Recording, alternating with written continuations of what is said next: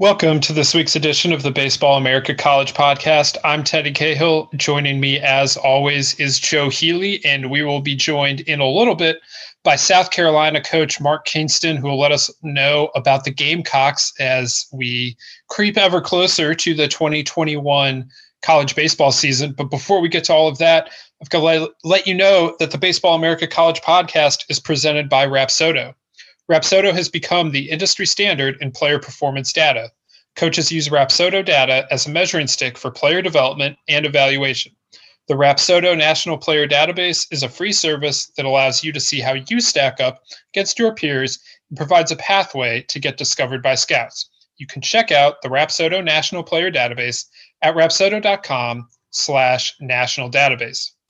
All right, Joe, it's uh, it's Christmas week. We want to wish all of our listeners happy holidays. Hopefully, everyone is able to uh, you know have a nice holiday um, season here coming up. It's going to be a different one, uh, assuredly. But we wanted to keep the podcast coming because uh, you know I know that just because it's the holidays doesn't mean that you don't have time to kill or drives to make, dogs to walk, dishes to wash. I don't know. Whenever you listen to podcasts, those are all examples of, of when I listen to the podcast. So uh, I, I, assume all of you are, are, are doing similar things uh, here. And while you're at it, don't forget to subscribe. Uh, if you are not subscribed to the Baseball America College podcast, you can do so on your favorite podcasting app Stitcher, Spotify, Apple Podcasts, wherever you're finding the podcast, you can. Uh, you can subscribe. But Joe, uh, it's a holiday season, and, and I'm I'm told you have uh, an update for all of our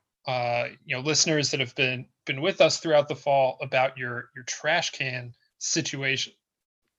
Yes, thank you for allowing me to bring our listeners up to speed on what I'm calling trash can gate. Although I wish I had a better name for it. I feel like we overuse the the Watergate naming convention for different controversies in our in our life. I think Deflate Gate is what really kind of jumped the shark on things being you know blank gate whatever so so anyway listeners who listen to us regularly will remember a couple weeks ago i told the story of i came back from being gone a couple days and um oh a little more than a couple days but being gone and trash can was just gone i'd set it out because i didn't want bags of trash sitting in my trash can the entire time i was gone and figured yes our you know our, our hoa doesn't like you to leave your trash cans out for a lengthy period of time. But I figured, you know what, it's a holiday week. This was Thanksgiving week. It, will be okay for for this one time. I told some of my neighbors about it. I told uh, you know people around just so they could kind of keep an eye on it. Well, lo and behold, I come home, trash can is gone. Now, the first thing that very quickly happened is, uh, you know, I talked to the people it, it, that live closest to me, and they said, "Oh no, I, I am not sure. I you know I'm not. We we certainly don't have it, um, but I'm not sure exactly what happened. We didn't see anybody take it, so that that was a dead end. So I you know I just after a few days I called the city of Durham out here, and they were very accommodating. They were like, "Yeah, man, it just happens." The theory they had was, which I, I don't.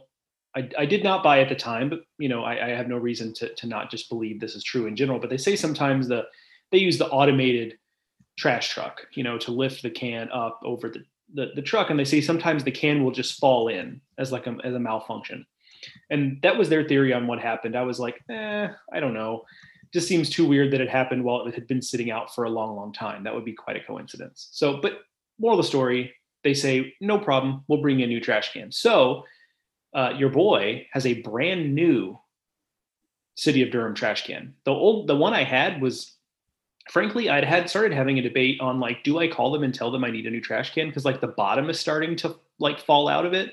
Like we inherited this trash can. We moved in, the trash can was already here.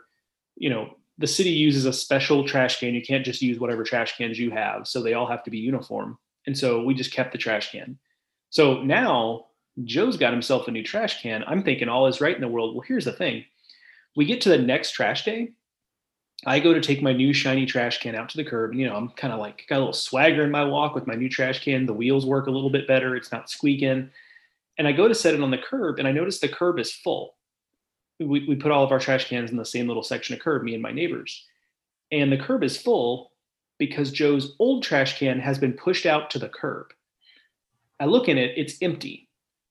So my thought is that like some nosy neighbor, so either the neighbors I talk to are lying to me, but they're nice people. I'd like to believe they're not lying to me, or some other nosy neighbor was like, "Oh, we're not supposed to leave our trash cans out this long. I'm just going to take his trash can in and put it back out there on trash day, and you know maybe he'll learn his lesson." So, uh, you know, while that was kind of annoying that I had to deal with that, now Joe has two trash cans including a brand new one. So now I have a trash can I can push out there if I ever have like overrun trash, you know, if I have more bags than I normally have. Uh, so I feel like everything's coming up Joe on this story. As frustrating as it was to return home and have no trash can, now I've got two, and the brand new shiny one is, you know, kind of the bell of the ball right now. So for everyone that speculated the HOA uh, had abducted Joe's trash can, it looks like that might not have been the case. Yeah, I just think it's, you know, and look, I'm not, I'm, you know, I think sometimes HOAs can be kind of obnoxious and they, they kind of create these some would say arbitrary rules to to just as a way to try to uh, control the neighborhood if you will. That's a, a, kind way of putting it. But but that being said like i understand wanting to keep your neighborhood up. Like i enjoy that. We we have we live in a neighborhood i'm very i'm, I'm proud to live in so i get that on some base level but it just kind of felt like maybe a neighbor overstepped a little bit and was like, "What is this trash can doing? It's been out here for you know x, x number of days. Like I'm going to take matters into my own hands." Like that's my working theory here. I'll probably never be able to prove that, but that's kind of what I'm going with here. So it, it just feels like somebody who felt like they were doing the right thing, but ultimately, um, you know, in my mind, maybe overstepped a little bit.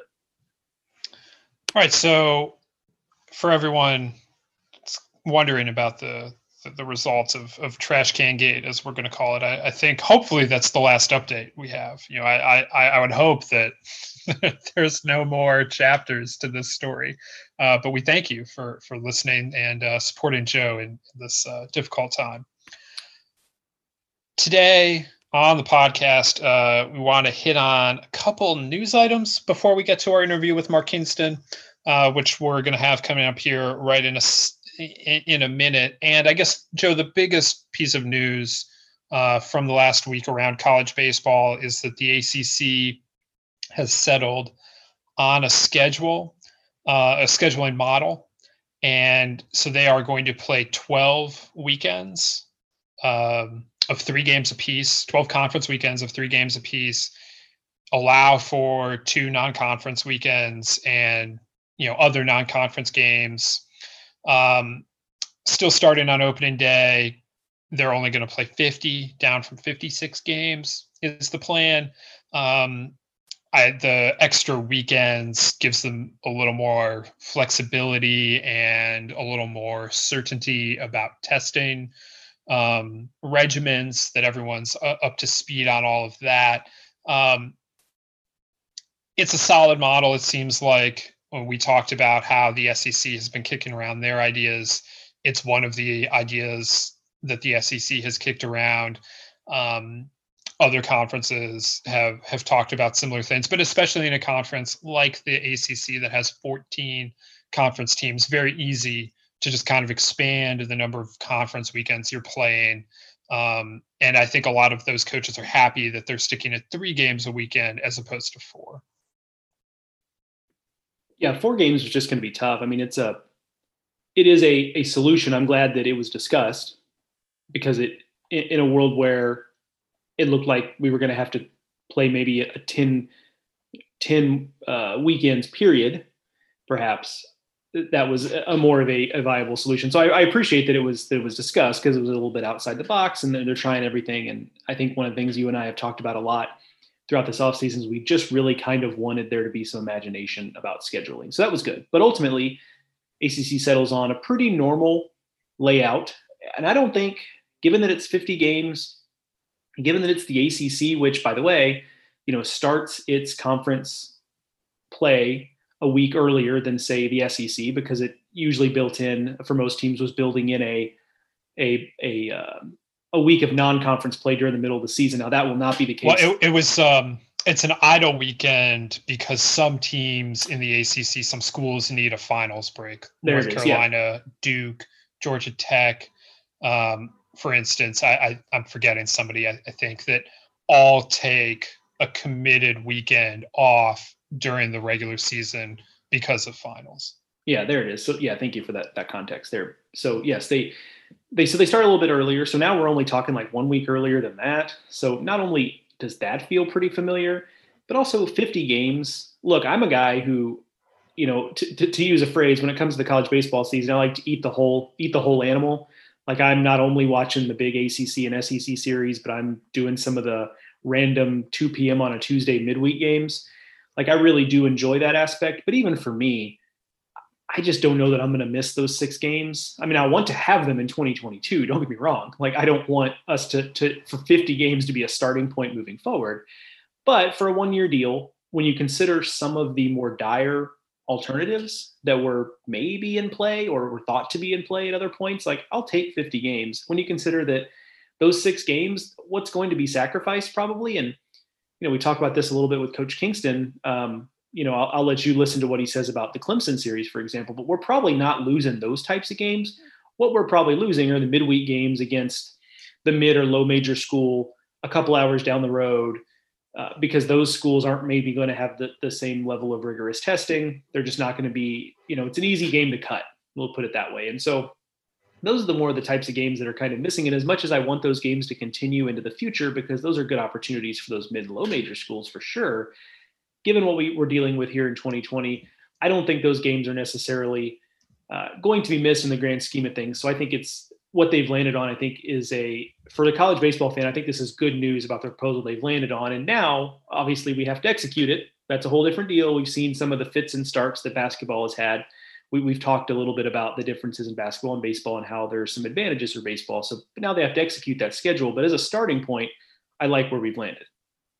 Yeah, absolutely. I, I would say that it's a it's a pretty solid plan. Um, yeah, the the devil's in the details and in the execution.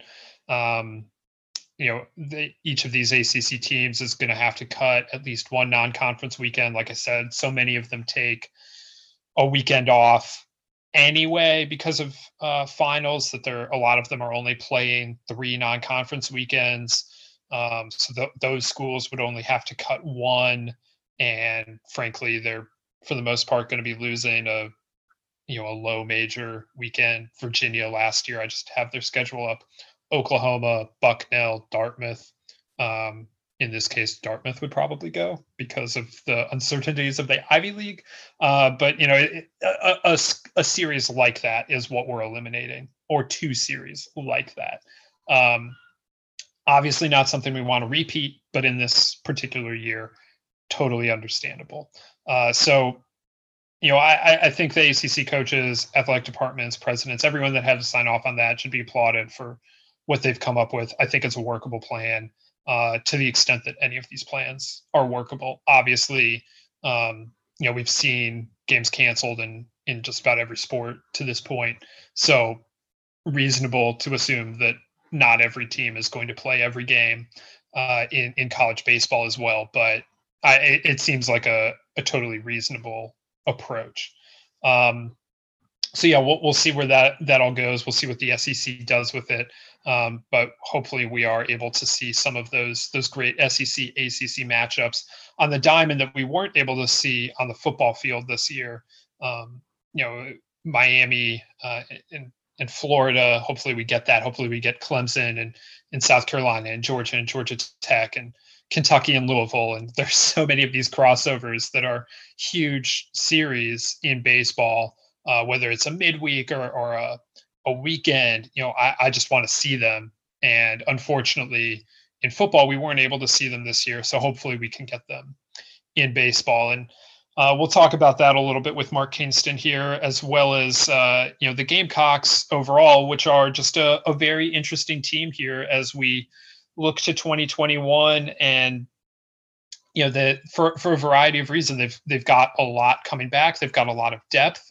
Those are not unique situations, but I do think they're uh, you know not uniquely positioned. There are other teams like this, but if we're going to talk about a breakout team potential I think South Carolina could be that because they were so far down from what their you know typical season is in 2019 when they missed the NCAA tournament, and then in 2020 they went 12 and four, which sounds fine, uh, and was, but they hadn't really done anything to break through on a national level yet. Uh, they lost their series to Clemson. Uh, they, they they just hadn't had that big moment yet. So even if they were going to be much improved this spring, as many around the program and, and thought they were going to be, you know, this is it's been a while since the larger college baseball, you know, nation, fan base, whatever, has seen South Carolina and has really been focused on them. So I, I think that that makes them very interesting to watch as, as we go into the the 2021 season. So excited to hear from Mark Kingston about his team, and we'll get into that in a second. But first, check this out. Today on the Baseball America College podcast, we're excited to be joined by South Carolina coach Mark Kingston. The Gamecocks are uh, a very intriguing team as we start looking ahead to the 2021 season. And coach, we're uh, we're excited to be talking some baseball. It's close to the holidays, so happy holidays! Uh, and you know the the start of the season not too far away now. Yeah, same to you and everybody out there listening. Uh, happy holidays, Merry Christmas. Uh, it's it's a great time of the year where we're all kind of enjoying being with our families and a little bit of downtime, but also we're all starting to really look forward to the baseball season starting and it being right around the corner. So this is this is a great time of the year. Yeah, absolutely. And you know, we're, we're talking about how we're we're talking here at the end of December, but let's rewind a couple months here and go back to the start of the fall. Just it had been a long time since everyone had been able to get back out on the field uh, you know, see each other as a team. What was that like just for everyone to be back together as a team after such a unusual spring, summer, such a trying time? It, it was a breath of fresh air. Uh, I think we we go back to March 11th. I think when everything started to really start getting shut down, and so it, it had been a long time before we as coaches could interact and be with our players outside of Zoom meetings and FaceTimes and phone calls and texts and emails. Um, it had been a really long time before we could, uh, since we could really be on the field with our guys and just we all as coaches and players, we we love that camaraderie of being on the field and being together and having meetings and helping guys improve and making adjustments. So you kind of go through a withdrawal for so long because it had been from March into until uh, up until late August and early September. So I think it was just it was great for everybody to get back together, start to get that camaraderie again, and uh, and, and, move into the fall. So it had been a long time coming. Um, some guys had been able to go play summer ball, and that was good for them. Um, but in terms of us and our staff and our players all being together, it was great to finally finally reunite. One of the other big things that happened between the time last season got cut off prematurely and coming back together in the fall is, is Carmen Mlodzinski gets drafted by the Pirates. What was it like, even though it did get kind of cut off, what was it like to see him be able to put it all together, finally healthy, throwing the ball well, to put him in position to get drafted where he did? How rewarding was it to see him finally be able to do that and take those strides? Yeah, we were really happy for him and his family. Um, had the opportunity to go down to Hilton Head this summer and, and uh, and saw him and spent some time with him uh, along with Skylar Meade um, this summer when we all had some downtime and there wasn't a whole lot going on. And to watch him uh, on TV, you know, during the draft, everybody was watching all the different broadcasts, and to see him uh, with his family in their family room get that call and and and have that uh, all that hard work pay off for him, it, it's very rewarding. As a coach, that's one of the things you love about your job is that you get to remember kids when they were in high school and then when they committed and then uh, the process of, of going through freshman years and the ups and downs of that and then you see them start to grow up and, and evolve and you see the improvements they made and you made a lot of great improvements with Skylar here over the course of the years and then to finally see that all come to fruition with being a first round draft pick and and uh, and see him celebrate that with his family and talk to him afterwards it's just it's a really great part of our process uh, here as college coaches and and what we're allowed to do and, and be a part of. Now with with Carmen gone, that of course leaves you know a hole at the front of the rotation. You've got really no shortage of of guys who can step up. Uh, Thomas Farr, Brandon Jordan, two of the uh, you know the the more experienced guys on the staff who uh, who do you see kind of moving to the front of the rotation, and and what's the next step for for Thomas and for Brandon? Well, I would say that's where you start with our pitching staff. That's where you start. You start with Farr and Jordan, and you're talking about two guys that are mid to upper 90s guys that have really good off speed pitches. Um, they have a little bit of a track record, not quite the track record of some guys um, because of 2020 being uh, cut short. But in a in a short look, they both last year were were very very good.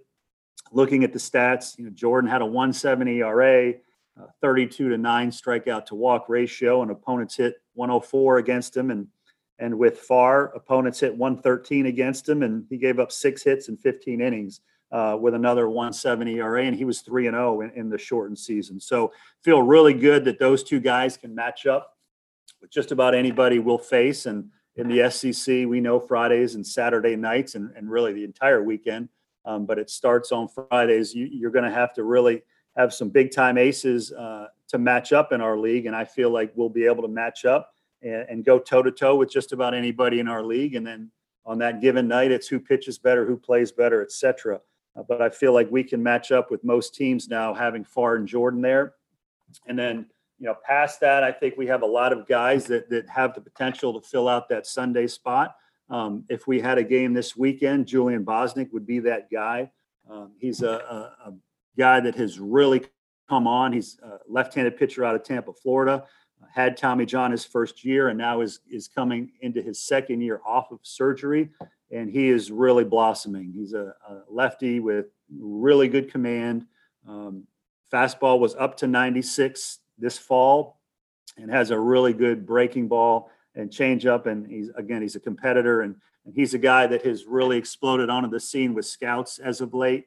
And I think uh, if we had a, a, series this weekend, that's the three guys you would look at uh, getting on the mound for us. And, and that's to me, that's that matches up, and that's that's what we're asking for at this point in our process of of of building this program back up to where everybody wants it to be. It has to start on the mound and I feel like with those three guys, we feel like we can go toe to toe with people. So um, past that, there's a lot of guys. You know, you you look at the Tuesday spot. If we have a traditional um, model for our schedule where we get to play midweek games, then you're looking at you know a bunch of young, um, very talented guys fighting for that fourth starter spot right now, and um, feel very excited about the guys that, that we'll have to pick from for that spot as well. One of the guys last year for a couple of different reasons. It just didn't have the freshman season he was probably hoping for was was Brennan Milone, and I had to imagine that's pretty new for him, a guy that maybe hasn't dealt with a ton of adversity like that. So, you know, how did you see that he he dealt with that at the time, and then what have you seen from him since then? Uh, you know, to give you confidence that he could be the type of player that you guys are looking for him to be ultimately. Yeah, what I think is lost on a lot of people, and because again, you have hundreds and hundreds of, of baseball teams, and it's hard to keep track of the minutia and the details of every single team and, and their personnel. Brennan only played five games for us last year out of the 16. He was dealing with a hip injury. And he really, even in the games he played, he was not at 100%. He was just starting to come into his own as the season was canceled. His last game, he, he hit a home run to, to straightaway center field, and he was starting to get his legs underneath him. Um, but we basically played most of last season without him. Um, he's as talented a hitter as they come. Turned down seven figures uh, in the draft coming out of high school. Um, hit in the three hole for us when he was healthy. The last game uh, we hit him in the three hole. Um, he's that talented uh, of a hitter. And if he was healthy for us last year, I think you're looking at two or you know two or three more wins, and you turn a team that was 12 and four into a team that was probably 14 and two uh, at minimum. So he's a guy that we're very excited about. He's he's come through that hip injury and he is now 100% healthy. Knock on wood. Had a really good fall for us. Had a great summer um, playing here locally uh, in the Coastal Plain League. So he's a guy that just the sky is the limit, and, and he's a very hard worker. And he's going to be right there in the middle of our lineup, uh, helping us win a lot of baseball games. I think. The, the nature of the 2021 college baseball season is such that teams are just deep. Uh, but when I look at your lineup, I see a lot of depth. I maybe don't see a ton of like traditional, like right now, surefire preseason All Americans, but I see a lot of depth. What, who, who do you think has the chance to maybe take that step forward and become an All American at the end of the year? And you know, how do you go about managing the depth um, that that you and, and other teams do have this season? Yeah, that's a great question. I, I, would say the, the first few guys you're looking at in terms of who are our, you know, our name guys. I think Eyster and Allen out in the outfield are the first two guys you're going to look at. You know, both proven 300 hitters at this level. Um, both have very high on base percentages. Both have um, probably 55 to 60 power um, on the on the pro scouts grading scale. Um, and they've really come along in the outfield defensively as well. So those are two guys that you're going to talk about as as having you know the star type power. I think they'll really come into their own this year. Wes Clarke is a guy that led the SEC in homers last year. He had eight homers um, in 16 games for us uh, last year in the 2020 season, and I think that's a guy that will have as much power production as just about anybody in the country. So I think starting with those three guys, you know, as as as three name hitters, and then you add Brennan Milone to that mix. I think you're looking at four guys uh, that can really, again, match up with just about anybody will play. Um, whether they're named All Americans yet or preseason All Americans, that's to be determined. Um, but I feel really good that those four guys right there give us a great starting spot. And then uh, the guys past them, I, I, think you're looking at um, some talented young guys and a, you know, potentially a couple of transfers. You, you have Satterfield and Mendham, uh, two left-handed hitters that one's a JUCO transfer, one's a transfer from Elon, who is, a, is about a 330 lifetime hitter. Um, so I think that's where offensively you're looking at. And then Jeff Heinrich is a guy that that we think can can be a, a top 10 round draft pick at second base. Um, and then you go into the outfield. Uh, Brandon Fields is a very exciting young uh, freshman center fielder for us. And he's battling with Noah Myers, who hit 324 for us last year out in center field. So, you know, I, I think around the infield, you just feel really good. In the outfield, you feel good. Uh, Colin Burgess, I think, is a very underrated catcher, both offensively and defensively.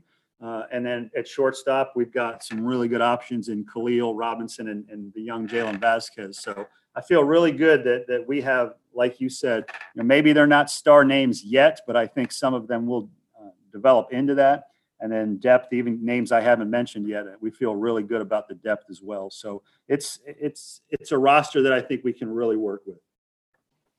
One of the reasons why college baseball has the depth that it does, obviously, is you know a lot of teams bringing back a lot of players that might have otherwise moved on to to pro baseball or whatever is next in their lives. And on top of that, you add a recruiting class, and, and you guys are in that position as well, bringing in another outstanding recruiting class on top of everything you have coming back. And I imagine that creates a little bit of a unique coaching challenge. And so I'm a little bit curious as to, to a how you approach the fall and, and evaluation with, you know, having to bring in a class like that, a bunch of guys who probably expected to play right away, or at least challenge for that, with a bunch of guys who are a little more proven. And then, you know, um, you know, what kind of conversations maybe that led with some of those players. And, and I imagine it led to some frank conversations just about expectations coming in that might have been a little bit different than what you had expected when you began recruiting them a couple of years ago. Yeah, again, another great question. Uh, I think you've got to be honest with them. Number one, you've got to be honest and you've got to let them know the situation. And um, this is a very, very talented uh, freshman slash transfer class we brought in this year and they all want to play right away. Of course they do. Everybody on our team wants to play. Everybody on our team wants to be a starter. So what we did this fall is we played probably more games and had more innings pitched and had more at bats than we've ever had. And so what I found from that is guys really had an opportunity one to get better uh, because they're playing great competition and practice every day but it also gave them probably as good a look at, at, how they how they rate compared to the competition as any fall I've ever been a part of, and been doing this a long time. Been very fortunate to be a part of some great programs, um, and the guys in our post fall meetings were much more realistic than I've ever heard because they saw. Okay, that's what an SEC Friday night guy looks like. So if you're a pitcher, you know, okay, I'm not to that point yet. I think I can get there, but I'm not there yet because they were exposed so much uh, to it this fall. Same way with the hitters. The hitters didn't have a chance to, you know, maybe take 25 at bats in a fall and, and kind of not get overexposed or not or not fool you or themselves. I thought our guys got a really good look at what the competition is, what it takes at this level, and so when when I met with our freshmen this our freshmen this fall, I sensed a much more realistic approach to where they think they are in our program, what they think their role and their playing time should be. And so I think that's a very positive thing. Now, when push comes to shove, and a guy's not in the lineup that thought he would be or hoped he would be, you know, how how is that going to be handled? You know, that's going to be for all coaches around the country. That's going to be a challenge. And so, our approach is just going to continue to be communication, honesty um, and let them know that you know Dan McDonnell, who I was on the USA team a couple years ago with, uh, I thought had a great quote during the draft because they asked him a very similar question, and his answer was, "If you think your freshman year is going to be the highlight of your career, then you're not going to have a very good career." So what we're trying to stress with our guys is this is one chapter in a very long book of your career and so, whether you're in the lineup that day or not, you're going to have to continue to treat it as another day of development. And when everything comes out in the wash, your career will will work out the way it, it will it's supposed to work out. So along the way, just be a great teammate, keep working to get better. And if you're the best guy on that day to help us win, you'll be in the lineup. So I think the challenge is going to be there for everybody. Uh, everybody has more players than they're used to having. Everybody has more depth and, and older players back than they're used to having. So that communication, that honesty, that big picture, I think is going to be important for a lot of different people. The uh, the the South Carolina Clemson rivalry is one that a lot of people look forward to every year. Uncertain times, of course. I know the SEC is still working on figuring out what the best model for its schedule will be for the spring. But what's your best guess or, or hope about uh, what what can happen for that series this year? I think we'll find a way to play one way or another. Um, I think the challenge will be how does the SEC schedule match up compared to the ACC schedule. Um, the ACC is playing a couple more weekends um, of baseball within conference right now. And my guess is at the at the time of this being uh, recorded that we may do the same thing. So if we only have two weekends um, of non-conference action, it'll just be a matter of, of, hoping that the two non-conference weekends for us match up. Um, if they do, then I think we'll be able to try to find a way to, to play a weekend. If they don't, and we can't make the weekends work, then I think we probably would try to be creative with Tuesday or Wednesday night games. I just think the series is too important to too many people within our state, nationally, players, coaches, fans. There's just too many people that are in love with this series to not try to play it and exhaust every opportunity we may have. And I've talked to Monte Lee about about the series, and we're on the same page. We both really want to play it. It's just so good for our sport, um, and so we'll do everything we can to try to make sure that these two teams get to play. One of the things that happens as you and as someone like yourself who has been a head coach in a few different places, has had success in a few different places, is you start to kind of develop a, a coaching tree. Guys who have coached for you start to break off and, and, get opportunities themselves. And one of them, of course, most notably is, is, Billy Mohl, who took over at South Florida once you moved to South Carolina. And I'm I'm curious about you know what you saw in Billy specifically, and, and knew that he could become a head coach, but also more generally about the work as a head coach of developing your assistant coaches right alongside developing your players. Yeah, that's that's something I think all people, all coaches take a lot of pride in.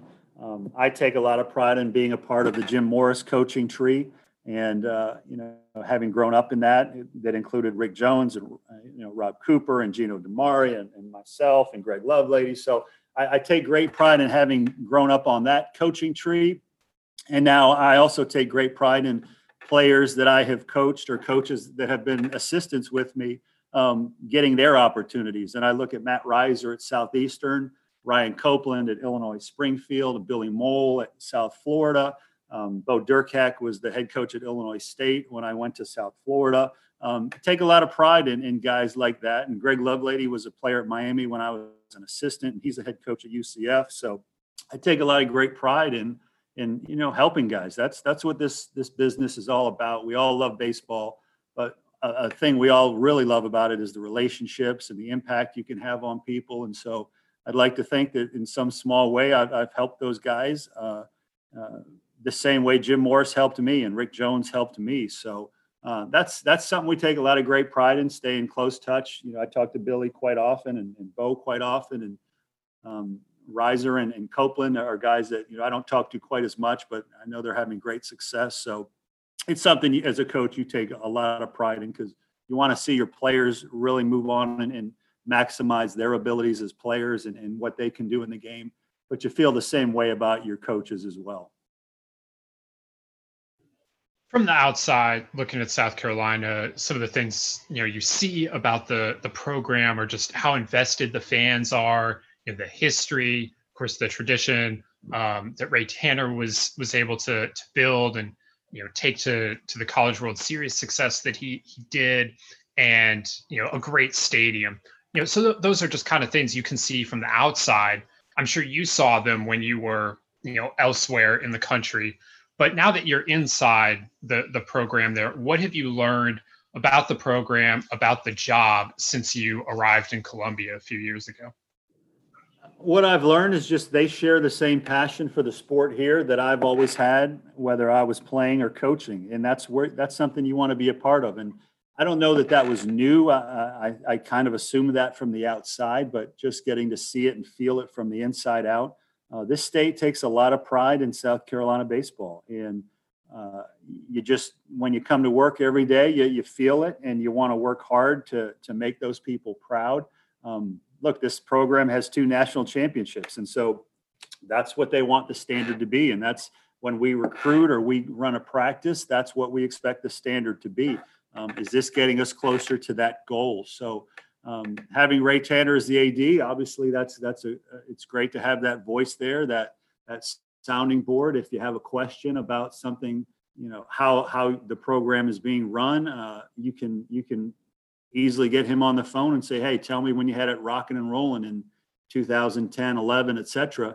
You know, how did you handle a situation like this? Or what part of the of the state or country did you really seem to uh, find great players from or, or, diamonds in the rough?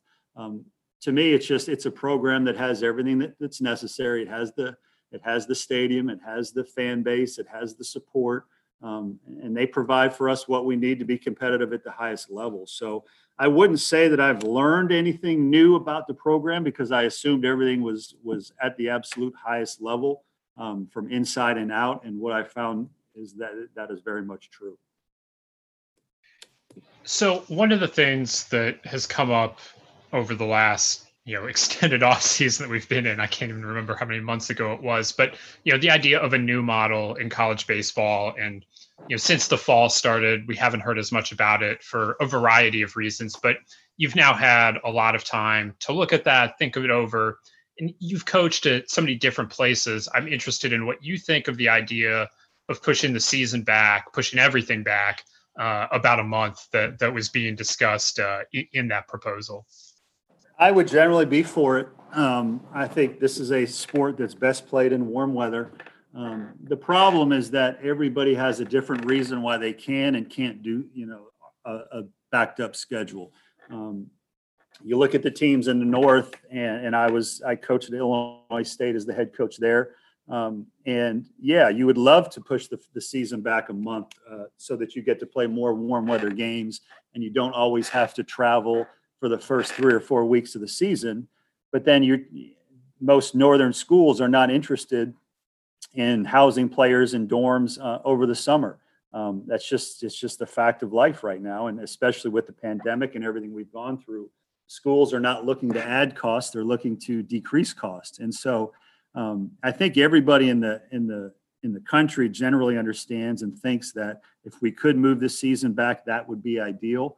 Um, more games and more warm weather, push it into the summer where you know there's been arguments made that a lot of great rivalries um, could have tremendous fan support, whether it's a Michigan Ohio State or you know, those maybe those rivalries will start to get the kind of fan support that a Clemson South Carolina get or a, a Miami Florida. Uh, I think that's the that's the goal, and that would be the the um, what people are shooting for. Whether it's realistic, I just don't know. But I, I, think generally people would love to push the season back, but there's just so many logistical reasons why this the support of administrations and the NCAA may or may not be behind it. And I, I know ESPN feels pretty good about where the College World Series falls right now, and, and, and there may be some trepidation in them moving it back. So I just think there's so many moving pieces here that we all know what we'd love it to be, whether we could actually get there or not.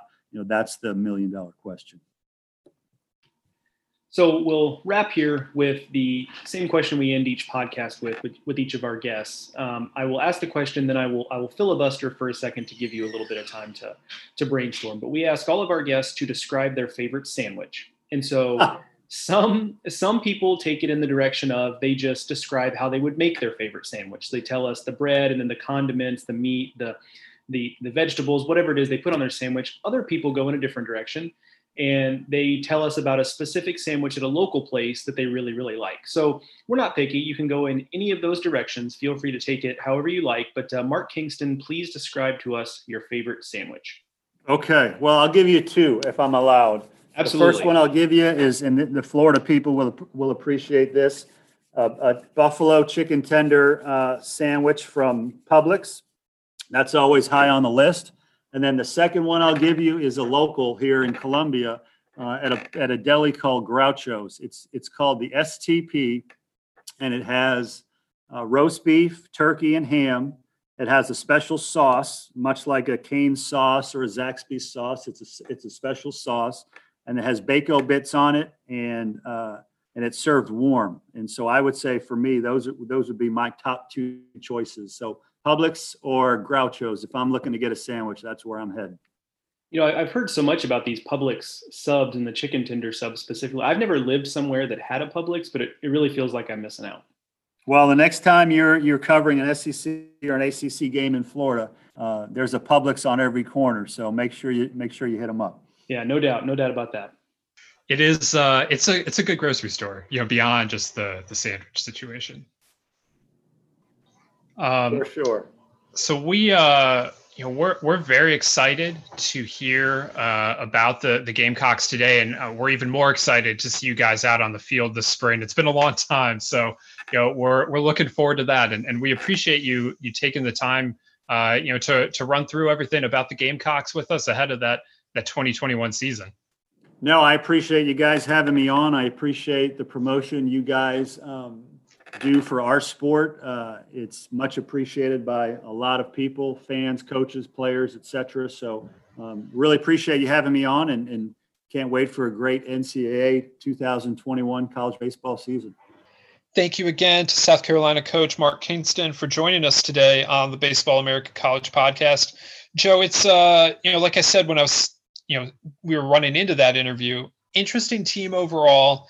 Uh, kind of confusing when you look at uh, you know some some various things about them. Just when you when when I was looking at the, the reminding myself of how the spring went for them, you know they lost a series to Northwestern at home. They lost to the series against Clemson, uh, but they finished twelve and four, which is a you know a, a very solid start to the season overall and you look at what they have returning you look at the talent level you look at the uh, you know the newcomers another top 15 recruiting class on the way in and you know it shapes up to be a team that i think can compete in the sec east at a pretty high level. You know we're not sure what georgia is going to look like this year. We're kind of expecting them to take a bit of a step back after all that they've lost. Uh, you know tennessee is in um, you know an interesting spot as well. You know, behind Florida and Vanderbilt, the SEC East looks to be a little more open, and I think that plays to South Carolina's advantage this year. Oh, it, it totally does. Yeah, it's a, it's a really interesting team, and I, one of the just general subplots about this college baseball season that I think we'll end up writing about a little bit. And you have you and I have had conversations about how we write about this and, and what it all encompasses. But one of the big subplots here is okay, yes, just about every team in college baseball is deeper this year, is more talented this year than they've ever been. But how does that get expressed? What does that mean? Because you've got teams that are really, really experienced. You know, I think of a team like TCU. We had Jim Schlossnagle on the on the show several weeks ago. Really, really experienced team. But the question is, well, how much high end talent is there? And a lot of it is on the pitching staff and is just kind of unproven. Maybe that proves itself. But that's a team where I think the the the the sum is going to be greater than the parts. South Carolina is in a place where you really like the individual parts and we're still kind of waiting on the sum. And you, you talked about those series losses last year that were a little bit confounding. And then you look at the individual stats and the individual talents, and you're like, well, you know, wow, this is a, a really talented group. I really like this group individually. And we're still just kind of waiting for that last hump to be jumped over, if you will, with this particular group. And, and maybe that would have come in 2020. Now, of course, we delay to to 2021, but I think that's what gives me a little bit of pause and what might be reflected we have not had the the full top 25 discussion between the two of us to put the preseason 25 together, but they're going to be in the mix. But how high they end up in the mix really just has a lot to do with how confident are we that you know that this is all going to click together um, because we believe in the talent. The results on an individual level were great in 2020, so we like what we see there. But you know, is that enough to put them over some of these teams that just year after year after year they're in the mix? You know, teams like um, you know, a team that we talked about maybe them being in the mix with in terms of pecking orders, team like NC State, where that's an interesting dichotomy because you might like the individual talents in South Carolina more, but you know, in, you know, NC State's going to win 36, 37, 38, maybe 40 games and, you know, challenge to maybe host a regional and they're going to be in the postseason and you just know what you're going to get there. With South Carolina, we're not really exactly sure yet. So we can say that we really like the individual pieces and I do, and you do, but we're still just kind of waiting a little bit to see what it amounts to in 2021 and that's part of what makes me really excited to see it on the field yeah absolutely they've been on this every other year roller coaster where they go to super regionals or they miss the ncaa tournament and now that was either paused or broken last year because the season got canceled too early for us to find out but last year was supposed to be a super regional year if you look at it um, you know, it's been going on for like five years that, you know, they miss the NCAA tournament, then they go to super regionals, and they miss it again, and then they go to super regionals, and then they miss it again. And, and you know, then 2020 happened. I, it's uh, it's a little confounding. I know it's frustrating for South Carolina fans, um, but if uh, that that's the cycle that Mark Kingston has to break here. That you know, as as his tenure continues, that he inherited that. You know that that was that was he inherited a team that had missed the NCAA tournament in two out of three years and had had that super regional in the middle. Um, and then he goes to super regionals in his first year and then in 19 takes a step back so he now has to you know, his mission is to get them first of all just to stabilize it get them to be the consistent regional team that you know south carolina should be and then or the consistent super regional team even if you want that uh, you know and then try and get back to where they were at the start of the decade when they were in three straight finals and won back-to-back titles. That that's where they're eventually trying to build to but before that they just need to get a bit more uh, of that consistency. And, and I there's every reason to believe that they can do that. Uh, but to do that, they really need in 2021 to take that step forward that you know we're expecting that we're now looking for. Um, you know, I, it's too much to say at this point that they're going to be there with Florida and Vanderbilt at the end of the season though I don't think that's out of the realm of possibility, but that that's too much to put on them now. But if they can just be in the mix to not only make the tournament, but in the mix to host, I think that would be a very solid 2021 season for a team that is simultaneously old but inexperienced because they're they're very they're older because there's a lot of JUCO talent on this team. Um, you know, we mentioned guys like Thomas Farr and Brandon Jordan. Um, you know, so they're older, but they don't have that much more experience just because at least in SEC play. In college baseball overall, yes, but we don't know necessarily yet how they're going to hold up against the rigors of SEC play. That is interesting. The roster construction really is kind of fascinating because you know the, the level of JUCO talent, or let's just say draft eligible talent, to put a broader brush there, makes it to where there is a little bit of urgency here. And they've continued to recruit well. So I'm not suggesting that, you know, if in 21 they're good but not great, you know, they, they get to a regional and that's kind of it. They lose a bunch of talent draft. Like that's I'm not saying that's ball game for the for the program. Clearly that's not the case with the way they've been recruiting. But if they want to win with this group, there is a little bit of urgency there because they they do have a lot of guys who are going to be of interest to talent evaluators. And in a world where, you know, we're not going back to a, I'll let the, the pro the guys who cover the pro side at, at Baseball America really uh, say definitively. But you know, it's not likely we're going back to a 40 round draft. We're probably looking at something like 20. But even in a 20 round draft, there's a lot of players at South Carolina uh, that are going to be of interest. And let's be honest, a lot of guys drafted later in the 20th round probably come back to school anyway. So those are the, the players we're really talking about. I'm the pitching side draws attention because there are guys like like Farr and Brandon Jordan, and also there's a little bit of word association with South Carolina and pitching that is is well earned. I do have a sneaking suspicion this team might mash though.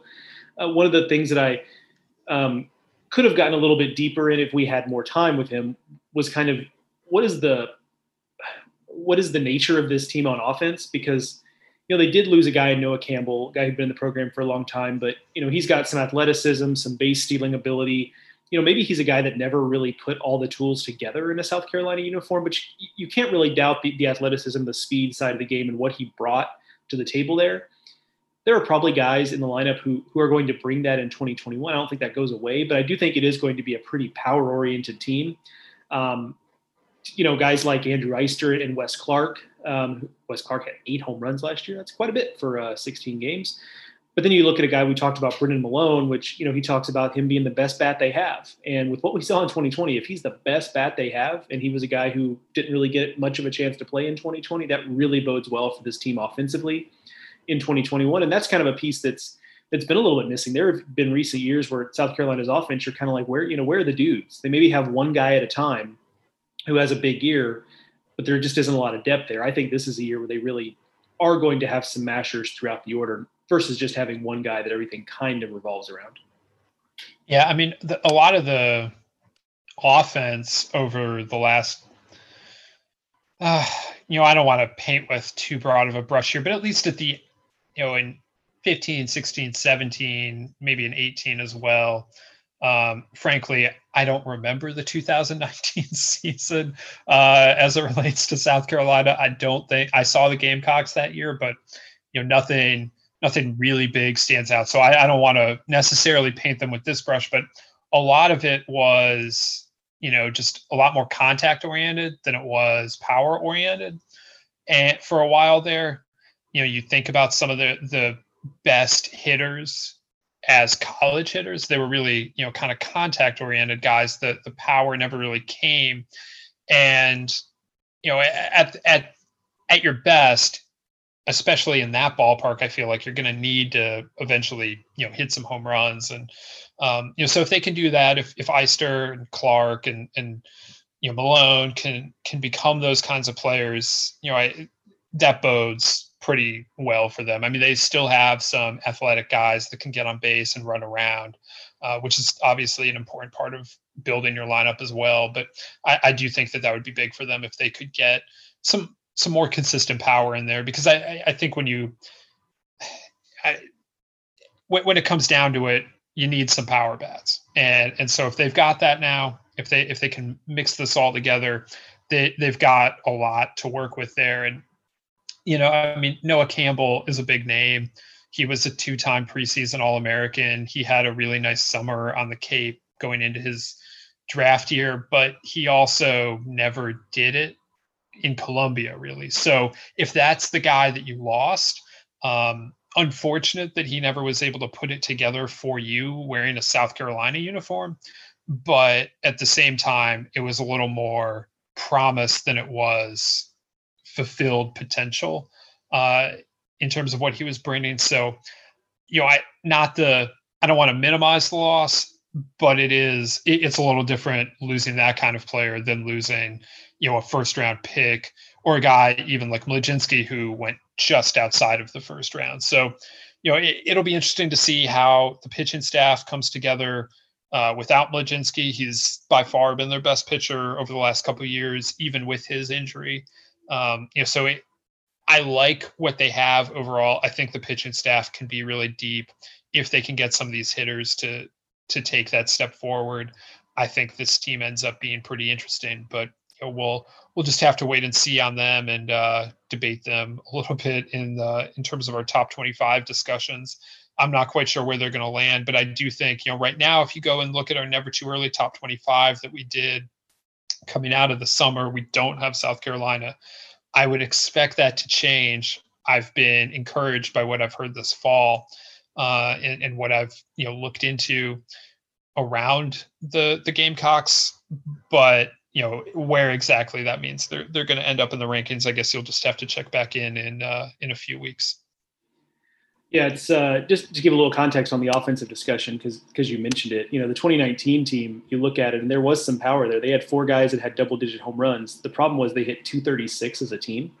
Yeah, so it's not going to get it done. You got to you got to do both. yeah, right. You kind of have to have both pieces there. Um, so that was you know, but it's kind of been a mix of guys. So that they've had guys who have been really good for short periods of time. I think about a guy like Carlos Cortes that kind of came in and, mm-hmm. and, provided some thunder, but it was it's a pretty narrow window there. Or guys who maybe were inconsistent or took a while to get going. LT Tolbert and Jonah Bride, guys like that who we, we kind of waited on and waited on, and they, they had their moments in the sun. Alex Destino, I guess, you know, was was a guy who kind of fits into that. So it was this kind of back and forth between guys who who took a while to get there or were a little bit inconsistent, or guys who had good numbers but did it for a, a pretty short period of time. Um, th- this offense has an opportunity, I think, to kind of put it all together at once and, and, hit with the same kind of power that we saw in 2019, but uh, hopefully hit a little bit better than 236. Yeah, a- absolutely. So we'll uh, we'll see where they go from there. Um, you know, within the uh, the the context of, of you know breakouts and stuff, you know, let's talk a little bit more about Brennan Milone, Joe, who we had our top 25 last week was breakout candidates. Brennan Milone landed on that list. Um, and you mentioned that we could have put more South Carolina players on that list, and we certainly could have. Thomas Farr could have gone on there. Um, I know you mentioned a couple other guys that that that could have been on there. I mean, frankly, I think the team is a breakout team. So, you know, what about Brennan Milone? You know, we've talked about it a little bit. You know, or some of those other guys that uh, you know within the the Gamecocks program that you think could be the the breakout potentials? Yeah, Brennan Milone caught my eye because of a lot of what Coach Kingston said, where you know he was injured last year, played just five games, and, and I don't care who you are, if you if you've missed some time early in the season, then you get thrown back into it. It's going to be hard to get your your swing going in in five games, and he was showing signs there at the, at the tail end of those five games, but you take that and then you know we we've started the process of, of doing team previews and stuff like that. So we you know we've got a little bit of uh, a little bit inside information if you will and that's a guy who they're penciling right back in as the three hitter in that lineup. And when you talk about the guys they bring back we just got done talking to coach kingston about it in a lineup full of guys that they're pretty confident in the fact that they're going to say brennan milone you're going to hit right back in the middle of this order and we think you're we're confident you're going to be our best guy I mean, now you're talking about a real dude, and that's kind of what we expected coming into last year. He was one of the more anticipated uh, position players coming into college baseball last year, and, and the injuries and just the season being cut off when it did didn't give him an opportunity to show what he could do. So if you take someone who dealt with the adversity he did, and now they're gonna they, they pencil him in to be right in the middle of the order and be their best guy, well, that, that's really enough for me. Um, now he still has to do it. That's the thing, but um, that, that's what really struck me about about him this list in general kind of fits into two buckets for me. There's bucket number one, which is hyper talented guys that are just unproven because they haven't had the time. Jack Leiter, think Jaden Hill to some degree fits into this. He's kind of between the buckets, which I'll give you my other bucket here in a second. But Nate Savino, I think, fits into that that bucket. Brooks Lee certainly in that bucket. Then the other bucket is guys who have kind of bided their time. Maybe it's because they're on a really talented team and they just haven't had their opportunities maybe it's a guy who's taking a big jump. Richard Fitts at Auburn is a guy who's, you know, coming close to triple digits on his fastball now. He's been a nice piece for Auburn the last few years, but now he looks like he's a, a Friday dude for Auburn, and that could be a real game changer now that they're replacing Tanner Burns. One guy that I I would call out is Glenn Albanese at Louisville, who who fits into that second bucket. He's thrown 18 and a third innings over two years, and granted, one of those years was 2020, and, and maybe, you know, maybe he he's a guy who really becomes a, a bullpen stalwart in 2020, but he just never got that chance. But he's a guy that Louisville's looking at on Fridays now. He came back in the fall, was a, one of the stars of the fall for Louisville. Uh, he's another guy whose stuff has taken a jump. You know, with his fastball now sitting in the mid 90s, touching the high 90s, and he's important because Louisville needs it.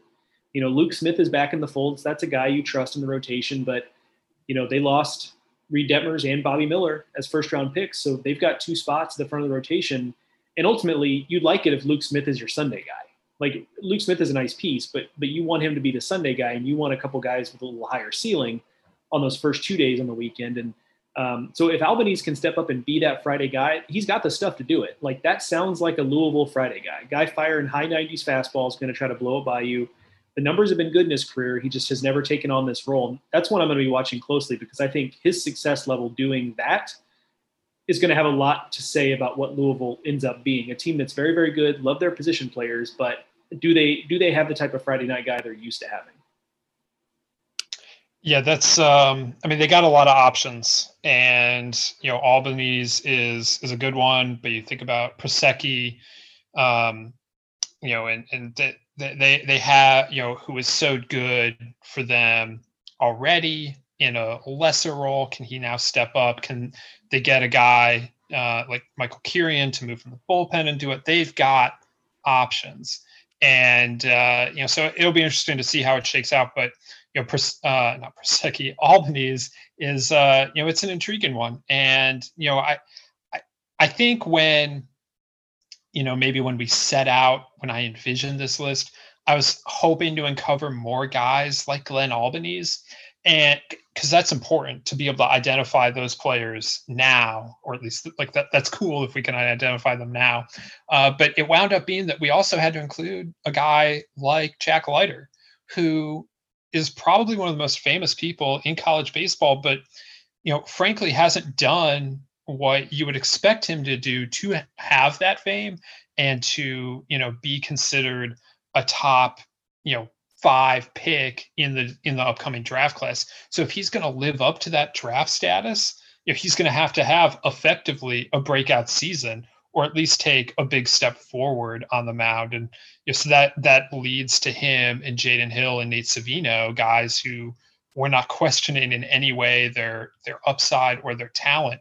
But you know, that's why those guys are leading this list because they still have another gear to get to to really kind of live up to the hype that is currently surrounding them.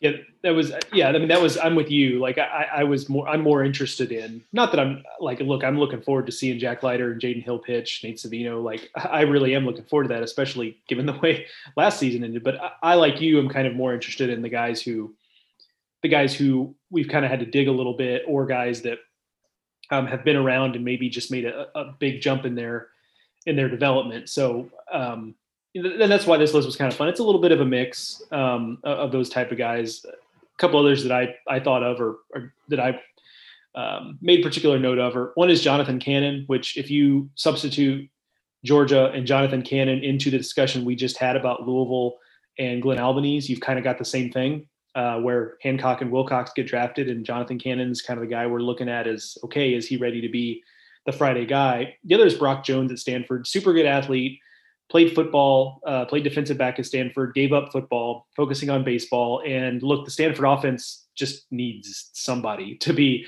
a difference maker in the lineup. I like some of their what they have on the mound. I think they're going to pitch okay. But last year, in a, in a small sample, granted, the offense was was just not good. Um, so I'm not saying it has to all be Brock Jones, but but he looks like a guy that could be a difference maker there for a team that really really needs it. Yeah, I'm uh, I'm interested in that for sure. I also would want to throw out Parker Messick at Florida State, who was really good out of the bullpen in a multi inning role as a freshman last year. And now Florida State has two open spots like like Louisville uh, in their rotation after CJ Van Eyck and Shane Drohan uh, move on to pro ball. And Messick his uh, ha- has put himself in a position this fall where he's probably going to start the season in Florida State's rotation, potentially could be their opening day starter. They, like Louisville, have you know an experienced guy in Conor Grady, uh, still in the rotation, but Grady's not a typical Friday starter. So if Messick can come in and provide that, that would be that'd be big for the Noles. And he uh, he shut down Florida um, in uh, what wound up being the Gators' last game of the season. I guess the Noles played again the next night, but um, you know, out of the bullpen that night in Gainesville, Parker Messick looked outstanding. So if he can do that over an extended outing, um, he would be he would be excellent for for Florida State at the front of the rotation and would really really be a nice um, you know haven't lost what they lost. That that would be a great thing for them to be able to plug in a guy like that into their rotation. Um, I, am also interested in uh, in JP Massey at Minnesota. He's a guy that has a lot of potential. Um, has pitched a decent amount for the Gophers, 44 innings so far. Hasn't really put it together yet, but Max Meyer is gone, and so they've got they've got a hole as well at the front of the rotation. Massey has the kind of arm to fill that and to fill it really well. The question now is just going to be, can he do it uh, consistently enough to uh, to to lead the Gophers rotation this year? Yeah, the Minnesota team is interesting. Not to do a deep dive here, but I think it's an interesting position player group they have, and I'm really interested to see Massey as well. And you know, you would have liked to have seen a little earlier. Um, you know, not players develop on their own timelines. this is not me being hard on JP Massey, but I'm just saying that you know one of the things that Minnesota has kind of struggled with the last couple of years, especially with the drop off that Patrick Fredrickson has struggled with after his outstanding freshman year, is finding a complementary piece in the rotation consistently for Max Meyer. They've had years where I think the team was good enough in a lot of different spots, but it was just Max Meyer and then being really unsure what they were going to get the rest of the week. And now, of course, Meyer is gone. So there's a little bit more pressure on just finding anybody to, to, to really be super consistent on the weekends. And I'll, I'll be fascinated to see if, if Massey is indeed that guy. Absolutely. Uh, and the Gophers could use it. And McCade Brown at Indiana in a similar spot. Heard a lot about what he did this summer. Now he's going to have to do it for the Hoosiers. So a couple of Big Ten, big Big Ten arms um, that, that are interesting. And, you know, we, we could have put maybe a Sean Burke on here at Maryland to stay on the Big Ten theme. Uh, but he's it, it, was also frankly kind of hard to figure out who has broken out already in, in a short season and ultimately we decided sean burke had, was too good. Had, he'd already broken out even if that's a name that you know college baseball fans are maybe a little unfamiliar about because it, it, it was happening at maryland and um, you know, he he was doing it as a redshirt freshman after being injured in 2019. So, you know, some names might be missing from this list. Joe, who else, um, you know, kind of fit that that Sean Burke mold? Yeah, that, I mean, that was kind of the that that was the the tough thing where I, I you know somebody tweeted. Um, I happened to just kind of catch it, but somebody tweeted the the Baseball America account when this when this top 25 went uh, went live and asked, well, hasn't Jack Leiter kind of already broken out? He was awesome in, in 2020, and, and that's that's true. Um, but you know, um, I mean, he did it as not really being a part of the weekend yeah, rotation. That that like, was another function. Like Jaden Hill was awesome in the bullpen, but like he's going to have a different role this year. So we were kind of looking for guys with different roles. Right. So some of the other guys that, that stand out, um, you know, you kind of still have these buckets of like, you know, guys who who are kind of um, you know more known names. Although at this point, the, the, the, most known names are on this list, but there you have those, and you kind of have the, the more developmental guys. But uh, you know, a couple of guys that this out to me. One of them actually just got mentioned on the podcast. That's Julian Bosnic at South Carolina. He's one of the other South Carolina guys we could have put on this list. I'm glad Coach Kingston mentioned him as as a member of the rotation. One of the more borderline cases of has he broken out? Has he not broken out? Is Cort Roedig? Uh, he's thrown a lot of innings at Georgia Tech, um, but you know he is now being looked to as a guy that the, the rotation is going to um, hinge a lot on what he's able to what he's able to do in, in 2021. Georgia Tech has a few guys like that that are you know good stuff you know, haven't fully proven themselves. Um, you know, Brant Hurter is another guy like that. He has a little more track record, I think, than Roedig. But um, so there's a couple guys there. Georgia Tech. One other is um, Jack Carey at Duke is interesting. Duke's rotation is a little bit interesting because a we're kind of looking for the next Bryce Jarvis. Bryce Jarvis, really nice arm that came into 2020 and just absolutely crushed it in 2020. Earned his way into being drafted higher than you would have expected coming into the season. But you know, between Cooper Stinson is there, Henry Williams is a sophomore they really like, or I guess a second year freshman. But Jack Carey's a guy that when I talked to Coach Pollard earlier this offseason, he he really spoke highly of. He's a guy who doubled down on trying to get better in the offseason, spent time at Driveline, which you know more and more guys are doing. If it's not Driveline, it's something kind of like Driveline. So that's not all that unique anymore. But but a guy whose stuff has taken a jump because he really doubled down on trying to to figure out the mechanical piece of it. So um, he's a guy I'm interested in just because I think we we are kind of looking. You know, Duke always pitches well, and sometimes they have guys that make these leaps. And and and could it be Jack Carey? So I'll be I'll be fascinated for that one. Yeah, absolutely. So I'd encourage everyone to check out the list over at baseballamerica.com. Um, you know, it's one of the when we conceived of doing these top 25 lists throughout the offseason, this is one that I thought of early on, but we really had to wait to see, you know, what kind of information we could get from fall ball to do it. So I'm, I'm glad we were able to do it.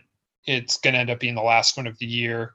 We'll, we'll see if we, what, what, what our schedule looks like in January, if we're restarting the series then. But uh, if we don't, I'm glad we were, we were able to, to get this one in. So I would encourage you to check it out. Uh, Joe, before we get out of here, I um, wanted to, to quickly take a, a, a, side trip into the f- college football world for a second. Um, the regular season there ended over the weekend, and college football bowls were announced. And so every year on Twitter, I, for the last several, I, I've done a poll where I ask which of the the first of all the the New Year's Six, the big bowl games, um, you, people would most like to see on the diamond this spring, uh, and then the rest of the bowls. So Joe, answer live my poll on the podcast. Which New Year's Six matchup would you like to see on the diamond this spring? I include four because that's all Twitter will allow you to do. We've got Alabama, Notre Dame, got Clemson, Ohio State, Oklahoma, Florida, A&M, UNC. The fifth is Cincinnati and Georgia. And then the sixth is really the right answer because it's Oregon and Iowa State. And if they were able to play that on the diamond, that would mean Iowa State added football. So that's like number one. Uh, just because we would love to see the Hawkeye, not the Hawkeyes, excuse me. We would love oh to boy. see the Cyclones. Oh boy we would love to see the Cyclones get back into the college baseball business, but uh, obviously not an option right now. Yeah. Well, yeah, it's a good thing. Yeah. So added baseball at the beginning, you said that that means Iowa State would have added football. Um, oh, well, which for a lot of Iowa State's history, it felt like maybe they hadn't added uh, football. I'm just doing great here in the state of Iowa right now. yeah. Well, the good news is they don't have baseball, so there are maybe there, there aren't too many Iowa State fans will be incensed that you referred to them as the Hawkeyes. I actually like that matchup better if Iowa State doesn't add baseball and they just like have a ragtag like walk on tryout. They're like, hey guys. We're going to go play Oregon. We need like 25 guys. Uh, so come on down. We're just going to see what we got and going to head up there. So to actually answer your question, so Oklahoma, Florida is one of the one of the one of the options, right? That's correct. The, yeah. So I mean, that's that's the that's the answer there. I think. I mean, it's it's obviously the number one team in the country in Florida. Spoiler alert, and an Oklahoma team that um, is getting better. Uh, I think is is really really good. Even though they're going to do some retooling in the rotation, like I just really like that group um, as a talented talented group there. Uh, you know, Texas A&M UNC has its. Um, has That's the early leader in the poll, and there really? are more than 200 votes, so it's going to be hard to overturn it. So I would guess, and I frankly don't understand it because yeah, Oklahoma, Florida seems like the answer to me. A&M UNC I'd be interested in, but UNC is not like it's just Question hard to know what they yeah. are right now. Yeah.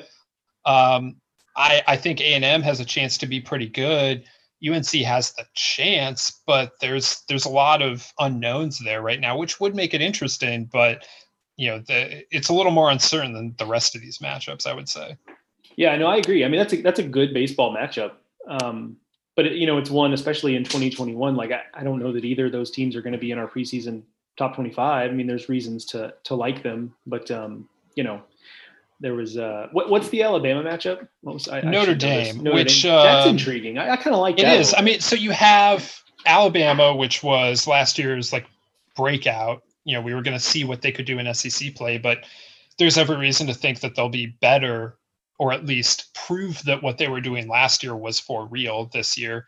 And then you have Notre Dame, which was another darling team at the start of the season, swept UNC on the last weekend of the year um, and then went out and added some intriguing grad transfers. So, you know, again, are they can at least prove that what they were doing last year wasn't a mirage. Niko Kavadas is back in that lineup. Um, they got nice athleticism. I would be very intrigued in, in how that would turn out. I'd also be intrigued in Clemson and Ohio State just because Ohio State last year got off to a sluggish start, but you know they have Seth Lonsway back. They've got some arms, and you know I, I Clemson is always going to hit. They've got some intriguing arms of their own. I I think that'd be a fun matchup.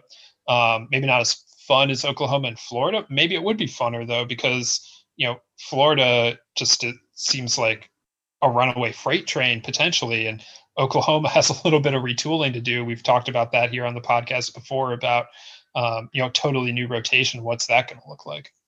Yeah, so I think Florida Oklahoma is the answer if you're looking for you know you just want big bold face names you can put in lights. Like I think that's that's there. But I, you know if you're really looking for what the most illuminating series would be in 2021, it might be that Alabama Notre Dame series. So um, that's a good one. Some, you know, you do this poll every year, and sometimes it's like you get one or two. They're like, okay, you know, but then the rest are kind of duds. I feel like you've got a, a really good batch this year.